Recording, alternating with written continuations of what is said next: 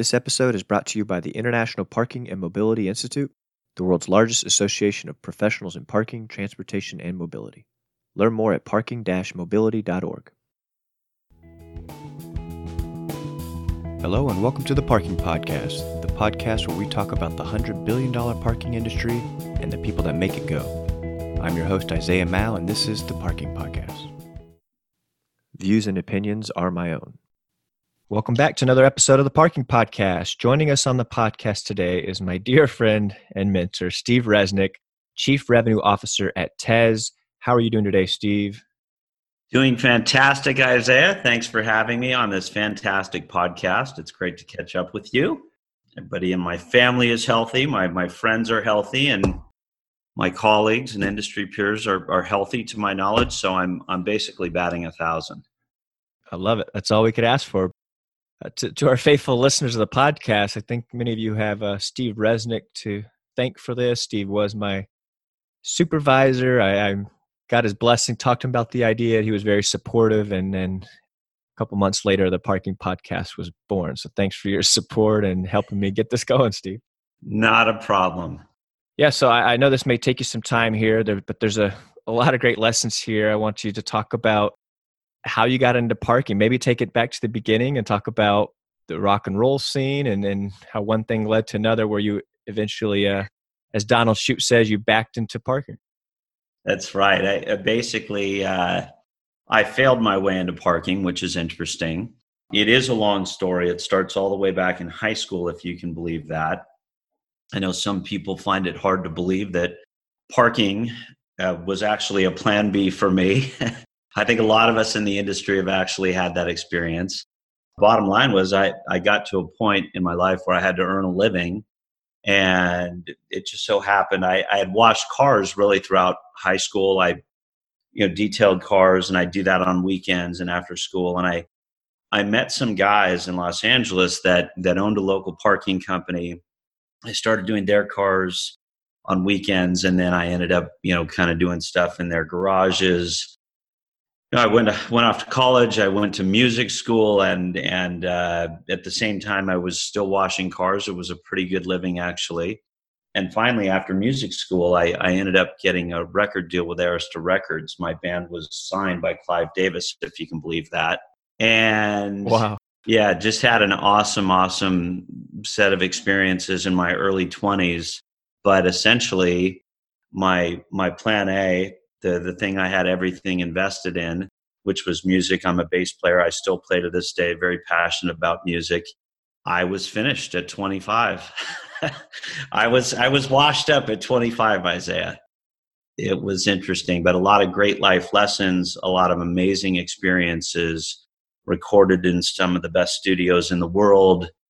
You know, met some amazing people and you know, kind of learned at, at a young age that my goodness, you know, this is not what I thought it was going to be. And the good news for me, after kind of being very humbly humiliated in the whole thing and, and it, it didn't work out, I, I finally realized that the world didn't owe me a single thing. And that was a wonderful, wonderful discovery for me at that age.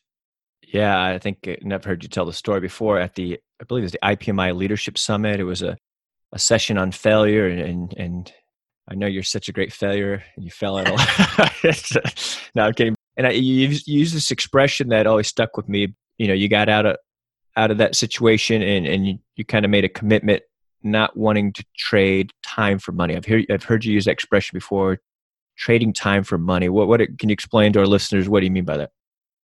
Well, yeah, and I mean to to tail off the question you had asked me, how did I end up in the parking industry? Well, I, I needed a job. Um, I went back to school at 26. And these guys whose cars I used to wash, I mean, I'd remained friends with them throughout all that time period with my music days and everything else. And they had offered me a job. I started another business. They kept saying, Hey, come to work for us. And I said, God, what am I going to do in the parking business? That does not sound like something I'd be passionate about. And I, I ended up taking a job running all of these uh, parking operations in the city of Santa Monica, working for that company, including the Santa Monica Pier. I was actually in a situation where I was trading time for money. I didn't really understand what that meant at the time. I just knew that I needed the money and I had some other goals and I needed the job. And so I probably spent some early years trading time for money. And I think in the end, what I learned was, boy, that what a missed opportunity that was for me because even though I gave it everything I had, I still was focused only on the result and not necessarily the day to day enjoyment of the people, the learning opportunities, and the rest of it. And while I did learn and it was beneficial, I think it's exceptionally futile to trade your time for money.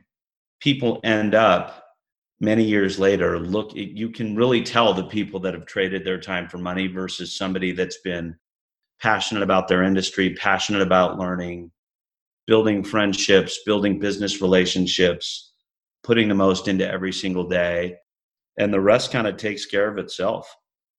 Yeah and then the next step i believe was standard parking. So you went through the standard central uh, merger. So just talk about that and how you got into the municipal space well, so that company I, I went to work for in 1994 ended up taking over all of the APCOA locations in the state of California. I think that was in maybe 98. And then ultimately there was a merger at that time with, with standard parking that became APCOA standard. And then eventually it was really just standard parking. And then there was ultimately that merger with central parking and i had co- of course had some municipal experience. My first job in parking was working in a municipal environment and I, I, was a senior manager of operations. I did a lot of things and i was also selling for the company. And at some point after being a hybrid you know running operations selling services for my company i was asked to go into the municipal division on a full-time basis. So that was interesting really, really had a fantastic run, and, and Romy was a great mentor and working with Brian and just built a fantastic team over there, really phenomenal team. Casey Jones was involved, Steve Hernandez, and a host of other people that actually are still there today. Um, and I left. I had an opportunity to go to Citizens, uh, and that was in uh, early 2016. They had some great municipal operations, but really didn't have an established division. And so I was asked to join that firm actually Jerry Skelet uh, brought me there, and Bijan Eghtedari, and just had a fantastic run of it. You know, it, it, it took some time to, to, to win deals. And I think about maybe what, a year, year and a half into my tenure, I stumbled uh, uh, across you and I was I was looking to bring somebody into the division, and really I wasn't looking to to hire somebody that would be necessarily a duplicate of me. I was looking for somebody that would be able to teach me new things about the business, kind of teach this old dog some new tricks. And that was a great decision on my part because you came in just added a whole world of experience and and a, a subject matter expertise in citation management and other things that we were doing at the time but we didn't have anybody that could really fill that space at that time the way you came in and did that and so I think we had a phenomenal partnership. Lo and behold, there was the merger with with Impark and Citizens, and that was you know fantastic. And um, I became an executive vice president of the municipal division. That was great. Had a good run. Met Jack Skelton, some other people over there from the Impark side. Got to work with different EVPs, SVPs, what have you. And um, I don't know. You know, we that firm was a big adopter of of the Tez platforms. I had a chance to bring Tez into a municipal set of operations in Northern California. The first was a county-owned hospital, and I have to tell you, you know, through the whole RFP process, the thing that really impressed the panel the most when when it came to do our presentation was was the Tez demonstration. Um, they love the customer survey tool they like the, the, the seamless ticketless customer experience. They like the digital audit trail. There were a lot of things about the platform that, you know, really made for a dynamic and I would say interactive presentation. And we won that deal. And then we ended up uh, running all of the, the county government center uh, operations using the Tez platforms as well for the county of Santa Clara. And eventually I met Ken Lovegreen, who was the inventor and founder of the company, and this uh, opportunity opened up and, and I ended up as chief revenue officer. It's kind of a crazy story. Yeah, Ken Ken Lovegreen, I've had the opportunity to meet him. What a brilliant guy and maybe you could tell a little bit about his story and the what was it that he invented the uh, the coaster pager and such a was he the idea guy so what's it like working for such an imaginative guy like that yeah Ken, you know ken's amazing and and anybody that that has met ken knows he's he's not only a kind of a brilliant guy and and he is the idea guy. That's actually his title at the company. He invented and patented the restaurant pager. So if you go into a, a restaurant if you go into a hotel if you're you know somebody hands you that sort of box pager. Like at panera they have one yeah. Exactly. Yeah that was that was ken. That was his company was called lrs and uh, you know the thing i've i've found about ken and, and working with him and for some time before i, I got to tez what really impressed me the most when i went out to, to visit him and, and meet some other folks there was that he had people working for him for 20 years in different companies in different capacities. And so, you know, what I found was not only is he a, an amazing innovator and and and very nimble when it comes to technology and integration and inventing things and really making things happen quickly. So in terms of taking an idea and then putting it into an actual format that works in in kind of record time, he's just a nice guy. And so that was to me the sign of a, a great leader and, and, a, and a great person. And i i've just had a lot of fun while i've been here yeah i mean for a guy that very successful with previous companies but to still shake your hand look you in the eye and ask you questions about you and your career i, I, I was like really impressed with with ken and i know you're in good hands there but now you're a chief revenue officer for tez so break that down for us what's uh what's the chief revenue officer do for a company like Tez? Funny enough, I got to Tez, and and we all kind of have funny titles. You know, Ken has Ken is the idea guy, and you've got you know somebody that's called the math magician and Reset Tez. That's right. And so uh, I am basically responsible for I guess you could say integration and alignment of all revenue related activities at the company. So that would include, you know, sales and marketing, uh, revenue management, customer relations. We, we launched something called the Tez Client Success Team, industry partnerships. Um, we've also got a, a, kind of a revolutionary enterprise pricing model that enables a, a parking operator's ability to yield substantially more profit and results from their operations than they might see in a traditional management contract. They get involved on the transactional side of the business and really for the benefit of, of their clients and parking customers. So that's kind of what I do. And I support a, a great team of subject matter experts, digital subject matter experts across the country, amazing support team. I work with everybody in, in my kind of unique capacity and I'm a cheerleader and I'm a I'm an optimist, as you know, and just having fun, you know, building industry partnerships and and hopefully winning more business for the company. So again, I'm familiar with SMS Valet, Text to Park. What are some of the other services and offerings uh, that Tez can do for you? Yeah, so I look, you know, after so many years being in and around operations, I I really felt like at some point probably the relationship in parking is is is the customer their phone and the location and really that comes from the idea that look if i can buy a plane ticket with this thing if i can get through an airport get through all the tsa protocol you know get my boarding pass literally board the plane get to my destination then maybe order my uber or my lyft and, and get to my my my end destination there all on my phone. And even when i'm at the hotel or whatever it is i'm still using my phone. It, it stands to reason that i should be able to enter a parking facility essentially and do the same thing. And so you know why tez i mean basically tez is a software developer we've got you know cloud based really app free. So this is the difference. There's no apps with Tez. It's it's all app free solutions. Everything is white labeled. It's all mobile enabled, um, and it's it's really about fueling amazing customer experiences in the the parking, mobility, hospitality, and sports and entertainment industries. We basically digitize paper ticket processes. We we work for parking operators and owners, and we help automate their operations. We we we streamline them. We offer kind of real time reporting. We've got uh, embedded enforcement tools, and of course, kind of a comprehensive digital audit trail that that really is is focused on the accountability of the business. And it's an amazing labor management tool. We've got a variety of platforms. People know us mostly as SMS Valet today, but I think that's changing quickly. Text to Park is is our solution. That's an app-free mobile payment solution, just like you would see with our friends that work for the app companies.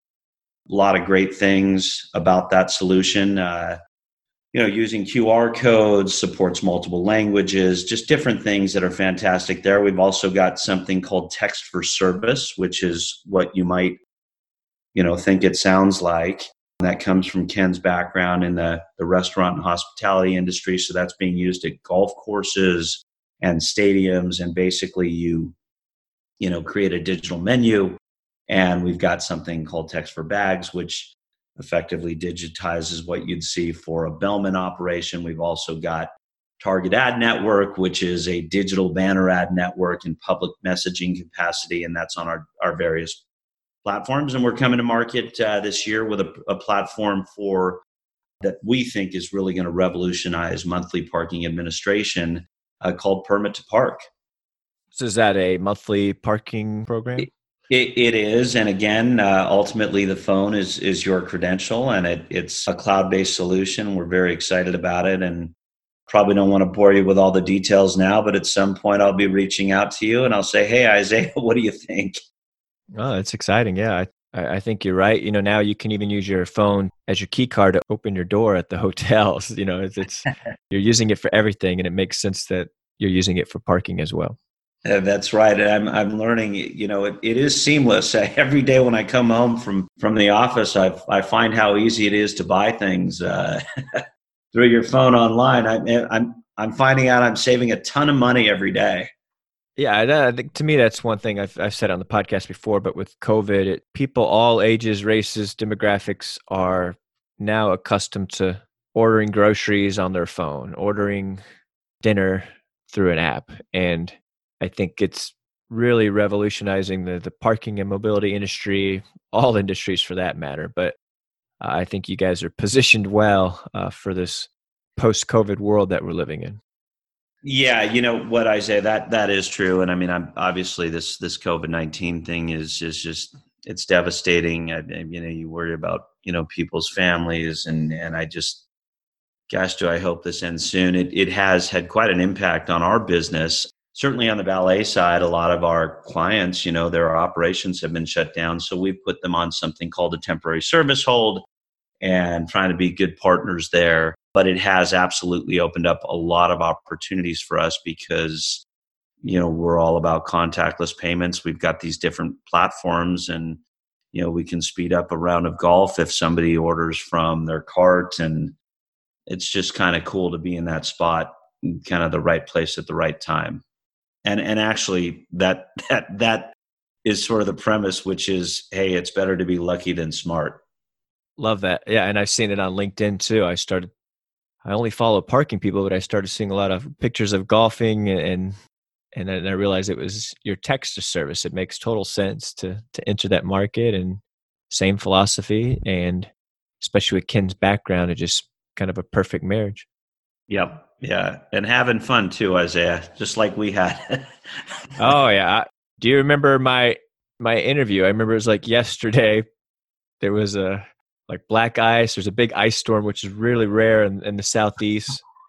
But but you had already flown in, so you just said, "Can you meet tomorrow, like 8 a.m.?" And I was about two hours away, so I woke up like at four, and it took me three hours driving on black ice. But I wanted to, you know, I just felt you you call out for an important meeting like that, that that says a says a message. So I I still remember I, just seeing cars drive off the road, people people crashing, and I was going like 30 miles an hour, but I made it, and I'm so glad I did because uh, got to meet you and ended up landing the job. I, I, tell you what, that that you know, showing up to that meeting did a lot for you. that that was a big a big initial test. It was like, okay, so the city has basically said nobody is to be on the roads. Here you are on a three-hour drive on black ice to get to Atlanta. I think our meeting was at nine o'clock, and, and you showed up. You're all dressed up. oh, that was a nerve wracking oh, man, day. That was that was awesome. You were. Uh, I was quite proud of you. You know, I said, "Wow, this kid, uh, this kid really wants this gig. I'll, I'll, I'll, sit down and have a serious chat with him." Yeah, no, I, I, I loved it. In fact, I had another note in here to ask you about this because I remember you didn't ask me about my strengths and weaknesses. One thing you did ask was what I was passionate about, and I've, I've heard you've asked that to other people when you're when you're doing interviews or meeting people. So talk about that. Why do you like to ask that about what people are passionate about? Well, it, you know, it's it's interesting because you can really tell a lot about a person when you find out what their their passions are. What are their dreams?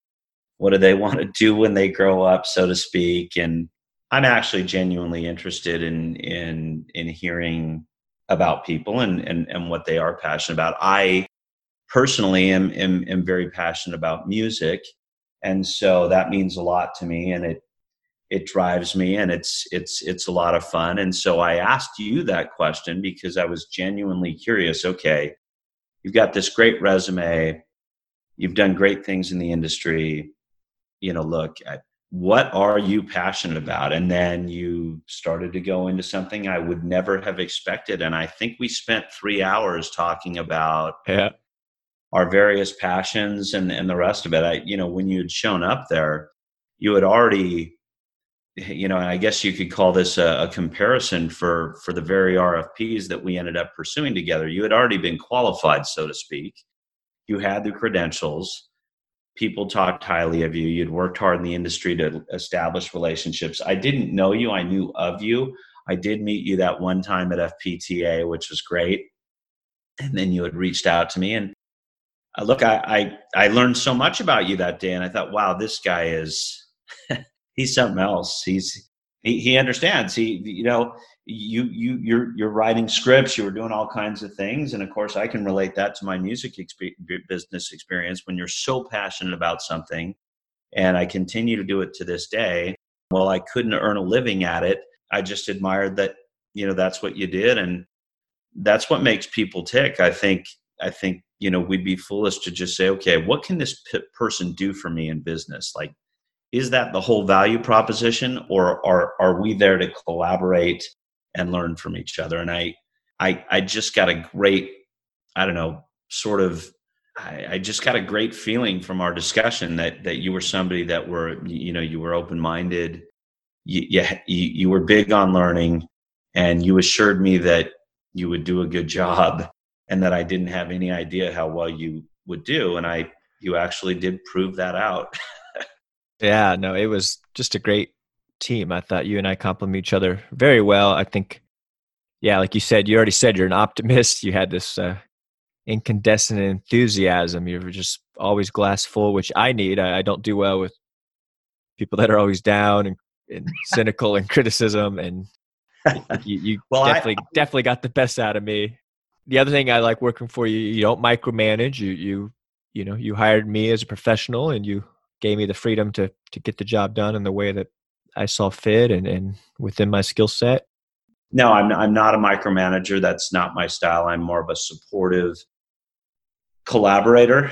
Um, I've I just feel I've I get better results that way, and I think people are empowered that way. And my goodness, you you you really get to unleash a person's potential when you're not micromanaging them and you're not looking for a robot. You're actually looking for somebody that's going to bring their own unique sensibilities to the job capacity. You know, once you've been hired, I mean, hey, you know, at that point, it's it's time to give that person a real opportunity to shine. And I've I've just consistently been very pleased with the outcomes by taking that I, I also do don't do well through fear and intimidation. If somebody throws that out to me, I, I sort I'm, I'm very standoffish. I'm, I'm, pragmatic, but nevertheless, that's that's not a, a good environment for me.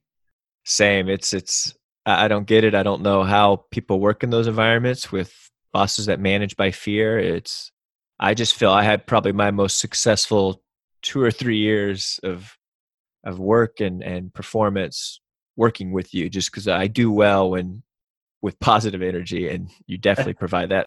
Okay, and I mentioned this early, but joking about your failure, but you did that panel at IPMI on failure. I had many people come up to me and just said, you know, wow, that was that was great. You know, that you really touched a lot of people with that. And I know you kind of talked about that with maybe the music, the music dreams not panning out, but again, music's still important. You still have that, but maybe you you felt like you, you failed trying to get the band going early on in your days. But what, do you have any other other examples, kind of, or stories you want to share just about failure that you talked about the IPMI conference that would be worthwhile to our listeners and what you learned from that?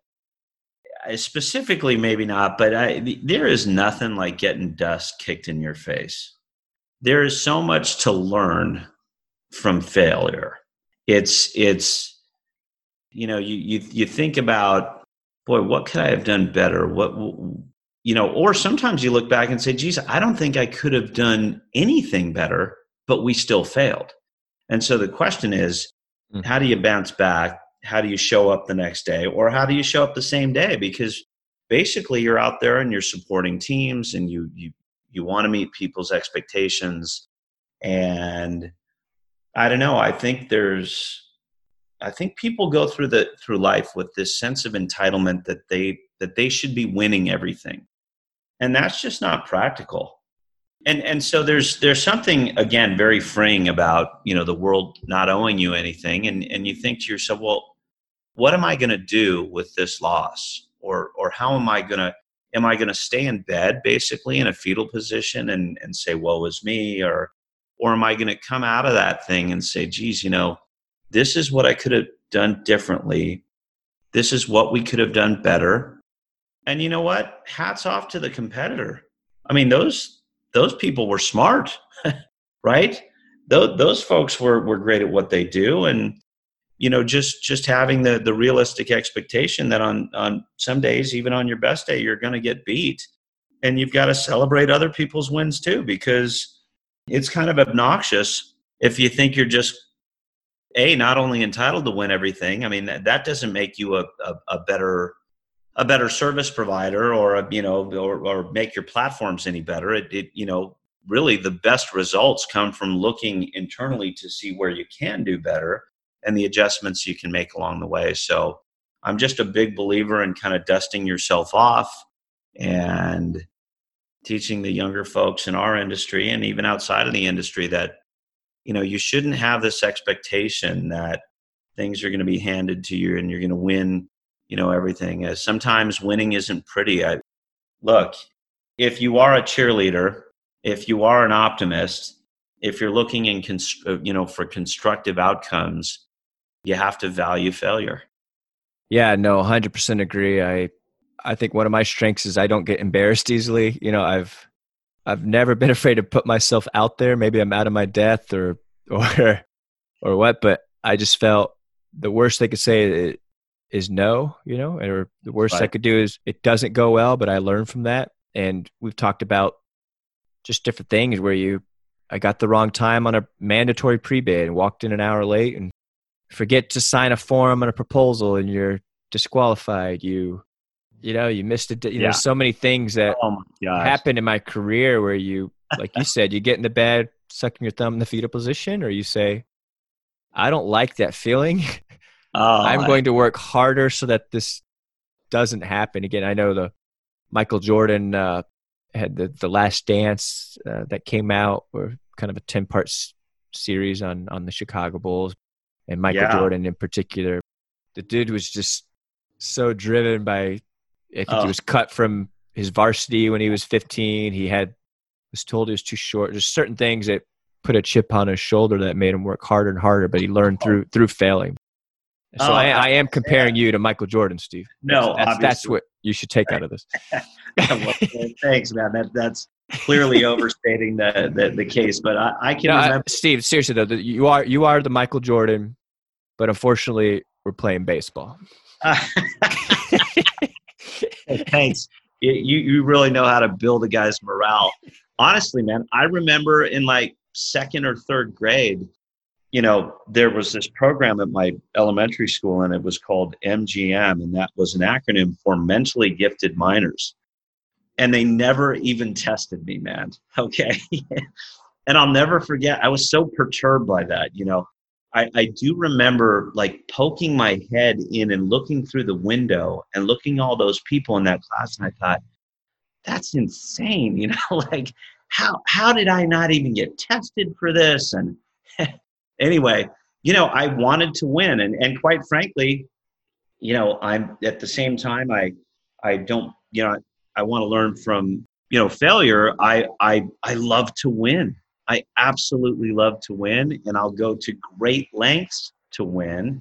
And when I do win, I'm I'm very collegial and respectful. And then you know the door closes and I dance an Irish jig.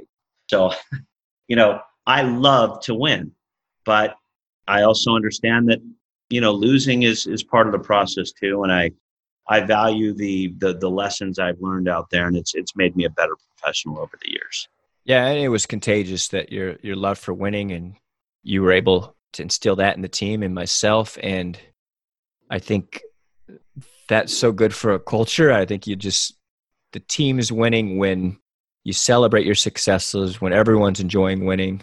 Yeah. And, yeah, and Isaiah, we we we made a cottage industry out of recognizing people in the field that really, you know, sometimes I mean this is this is not you know, our business historically, I mean, arguably it's a business of complaints, right? And so you when you can find those diamonds in the rough and you, you find people who are really contributing and you want to give them an opportunity and there's nothing more satisfying than going in with a team of folks and letting people shine and, and do what they do best. And I, I'm I'm doing that at Tez and and there's a lot of people, you know, here that are much smarter than I am and I'm I'm really enjoying that collaboration and in the same capacity that that we had that. And I, I believe that that can work. It doesn't matter what uniform you're wearing if you bring that sense of kind of you know team spirit and and everybody's here and you know sometimes one person falls down in a presentation and then the other folks are there to pick that person up and it's just a great process yeah when i was hired our, our good friend jack skelton told me the parking industry is one where you could do 99 good things and no one will say anything. Then you make the one mistake, do one thing wrong, and everyone wants to complain or talk about it. And there's yeah. a lot of truth to that in the field, but I think that's Uh, just kind of talking about what you talked about the cottage industry. That was one thing you and I said no more. You know, we're going to what's that solution? T- say five positive things for every criticism you have. So we just made sure recognize people in the field. A lot of these managers not making a lot of money, but they're out there working these long hours, yeah. running these operations. And so we did our best to get them more money, get them happy, and making right. sure they're not trading time for money, as you say. That's exactly it, man. You you hit it on the head just now. I mean, basically, you know, there are a lot of people out there not trading time for money. They're they're they're contributing, and they're going to be you know they're leaders today in their own right and they're going to be leaders of this industry going forward and again i've had the good fortune of working with some great leaders you know folks that wore a competitor's uniform for many many years and just by getting to know them and being collegial and being a good sport and uh, focused on client success right? Not you know because because at the end of the day we're all out there trying to either keep stakeholders happy or clients happy or customers happy and that's this industry and so it, it can't always be about us. Awesome. What about your music? I mean what what is that heavy metal classic rock? Is it what kind of music were you when you were signed with Clive Davis what kind of music were you into and are you into now oh gosh that was so you know back then you know the the it was sort of kind of a it was an alternative rock band with with a little bit more of of of kind of some heaviness in it. I I don't know quite how to describe it. Obviously, it was not successful. but anyway, I, I, I have a love for all kinds of music. So I I basically I, I can just remember as a kid, you know, my parents raised me on Aretha Franklin, Elton John, John Denver, Jim Croce. I liked R and B. I liked in high school. I liked the Police. Just had a lot of different influences throughout my younger years, and I, I was, I, I believe it or not, I, I love disco too. I, I love to dance. So somehow I ended up as a bass player, which made a lot of sense. And um, today I'm playing in a in a band called Metal Elvis, which is it's it's it's everything from the you know from the 50s to uh, through the metal years of, of the 1980s and, and, and everything in between that. Having a great time. Stevie Wonder, Tom Jones, Aerosmith, Zeppelin, ACDC, you name it. And I've also done a, a handful of original projects in the past few years just finished another record called Rex Roller, did a progressive record called Magellan's Ghost. And uh, so I'm, I'm having more fun, frankly, in my 50s than I ever had in my 20s. Not even a question about it. And I'm, I'm 10 times better. I'm, a, I'm a much better musician at this age than I was in my 20s. Yeah, that's awesome. I, have it's on my bucket list to to go to a Steve Resnick gig and, and hear you play. I've heard from people like Shalini Diaz. I think she's somehow heard you play. She said you guys are awesome. So I, I, I know we have some other people on the podcast in parking that play an instrument. Gary Means, Mark Lyons, a lot, a lot of folks out there. We got to start a parking podcast band and, and put you guys together. Uh, it's so funny because Gary and I, I always send him. So I'm, I'm an absolute equipment junkie, and so I send Gary pictures, and I said, "Well, here you go, Gary. This is what I've been up to in lockdown." he says, "Holy Lord, what are you doing? so uh, no, he, he's a bass player, and and uh, actually Brian Scoggins plays bass too. That's right, Brian as well. I got to get him on the podcast. One of my best friends in the industry. That's what about right. just knowing you? I know you've got a great relationship with you, with your parents. I know they, your dad, very successful uh, lawyer. Your sister, what an executive at Disney, maybe you. You're now chief revenue officer. But how were they uh, with the band and were they supportive growing up with with your dreams and passions what, what was it what was that like for you you know i i gosh isaiah but you know my my folks have been so supportive of me even to this day you know i, I talk to my folks every day when i told them that i wanted to go to music school and i wanted to leave college to do that they i, I cannot tell they were not surprised by that right? Because I was just very passionate. I had taken over their garage in yeah. my teens and I was already kind of playing with people and loved that. And, you know, on any given weekend, you'd, you'd see me in my garage. My motorcycle was in a hundred different pieces. I, I was playing music. And so I just came to him. I said, look, I, I really, I feel so strongly that I can be successful doing this. And, and my parents were just kind of open minded folks they said, okay, you know, we'll, we'll send you to music school. And funny enough, you know, here I am. I've got a, a daughter. She's 17. She'll be 18 this month. She got accepted to FIDM, uh, which is the Fashion Institute of Design and Merchandising in, in LA. Which is a big deal. If, if again, I, I know some of listeners, myself included, aren't, aren't big on the fashion scene, but I did some research when you told me, and I was blown away by some of the celebrities and different things that go on in, in that, that school. So congratulations to her and you. Yeah. Hey, yeah, no, it's it's fun to be, you know, the shoes on the other foot now. That you know, she was never going to take the traditional route, and she knew. I mean, she got accepted there. Actually, she was in eleventh grade.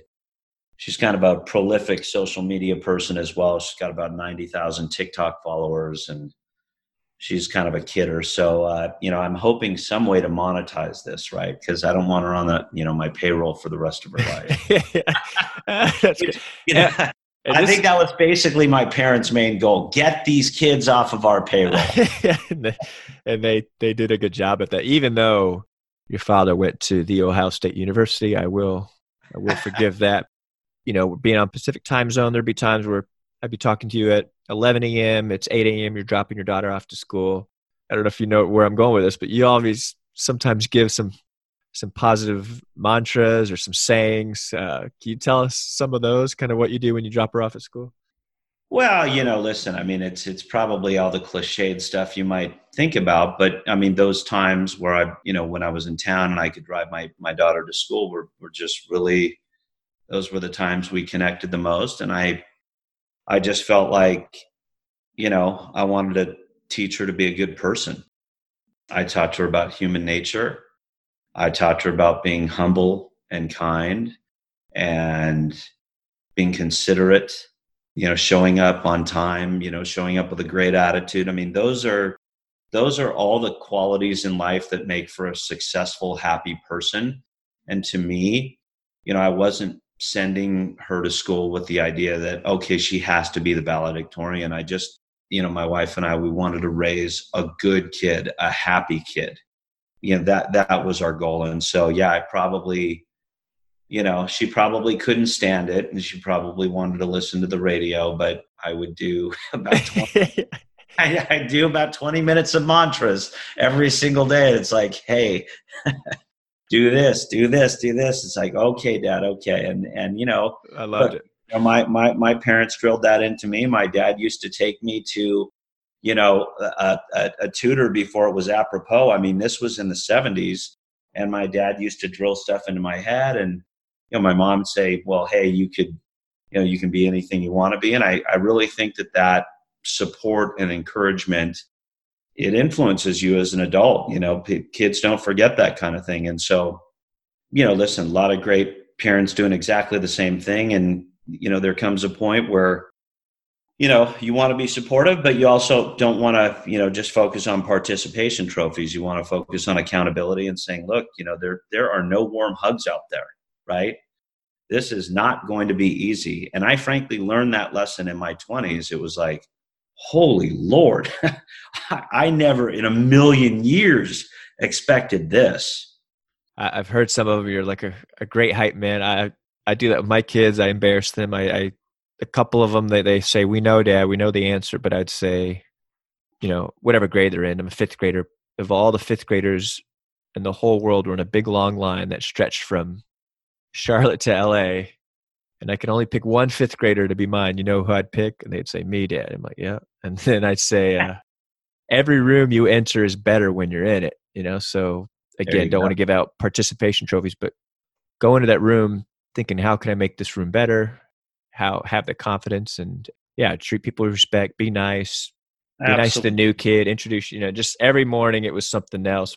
Kind of got annoying to them, but I love it. I learned that from you. So and well, also can't talk about your family without talking about your greyhounds. And so some listeners may not know, but there's these greyhound racing dogs, and after they're done racing, I don't know, they just want to get rid of them. And, and so there's some agencies out there that try to rescue them and, and put them in homes. And so talk to us about your greyhounds.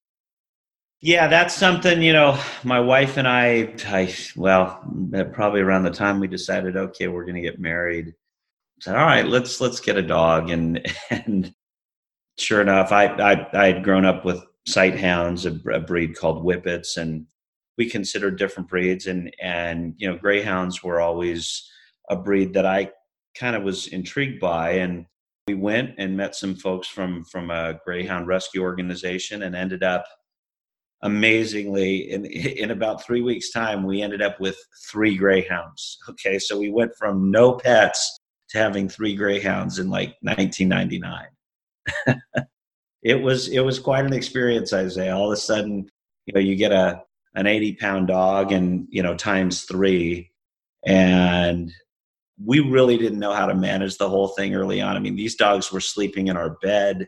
It was just it was a, an absolute circus. Do they have to be running? I mean are they depressed when they're not running or no? I mean, what's what's that? Do you have to give them? Yeah, so they, they actually they, they call greyhounds a 40 mile an hour couch potatoes. So they get pretty excited, you know, when they they get up in the morning and they have they have bursts of energy throughout the day, but most of the time, you know, you'll see them sitting somewhere on a dog bed or a couch, kind of upside down in, in what they call a roach position. They're fantastic, fantastic dogs. I mean, we have four now. We've had, I think we've rescued 15 or 16 greyhounds, you know, in the past 20 years. Wow. And um, we take them from the track through these rescue organizations. One's called Grey Save, another is called Hemopet. There's another one called Fast Friends, and that's out here, and they, they're they're Greyhound rescue organizations all over the country, and so it's just it's just been so rewarding for us, and you know have kind of a, a big property where we are, and they they go out in the backyard and they have a great time of it. That's all I can tell you. Yeah, and I've seen pictures of them, beautiful dogs, and congrats to you all for adopting that mini. That's amazing. So, Steve, how can listeners learn more about Tez and get in contact with people at Tez? Well, um, you know, we have several different websites, but they can go to Tez HQ as in headquarters, so tezhq.com, and uh, they can access those various websites through there, or they can reach out to me, Steve at tezhq.com. Yeah, and I'll put that email in the show notes. So, by the way, I've used Tez before. Our many of our locations use Tez. They're great. The customer service is.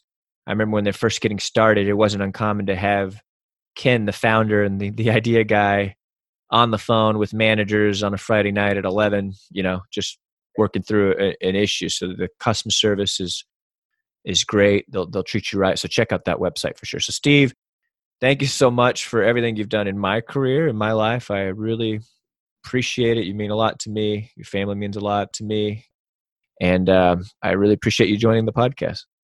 You're too kind, man. Thanks for for having me. It's been a lot of fun, and uh, look forward to a continued productive and and fun relationship with uh, with you and everybody I got to work with over there. And you know, until we meet again. All right, see you, buddy. To our listeners, thank you so much for listening to another episode of the Parking Podcast. Please leave us a review and tell a friend about our show. It would mean a lot. This has been a production of Synchronicity Media, produced by me, Isaiah Mayo. Our music and score is by Zona. Our show art and design is by the talented Allison Gilly. You can follow us on social media at the Parking Podcast, or you can find our website with bonus content at parkingcast.com. Thanks for listening. We'll see you in two weeks. Are you interested in your parking organization becoming APO, Accredited Parking Organization Certified through the International Parking and Mobility Institute? Or perhaps you're interested in one of your green garages becoming ParkSmart certified through USGBC? Well, the Parking Podcast is here to help.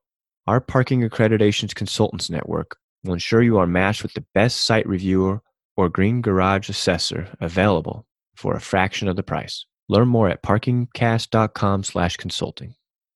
This episode is brought to you by the International Parking and Mobility Institute, publishers of the industry's only soup to nuts textbook about all things parking. It's called A Guide to Parking, and several of our guests from previous episodes have contributed to this wonderful little textbook. Learn more and order your own copy at parking-mobility.org/textbook.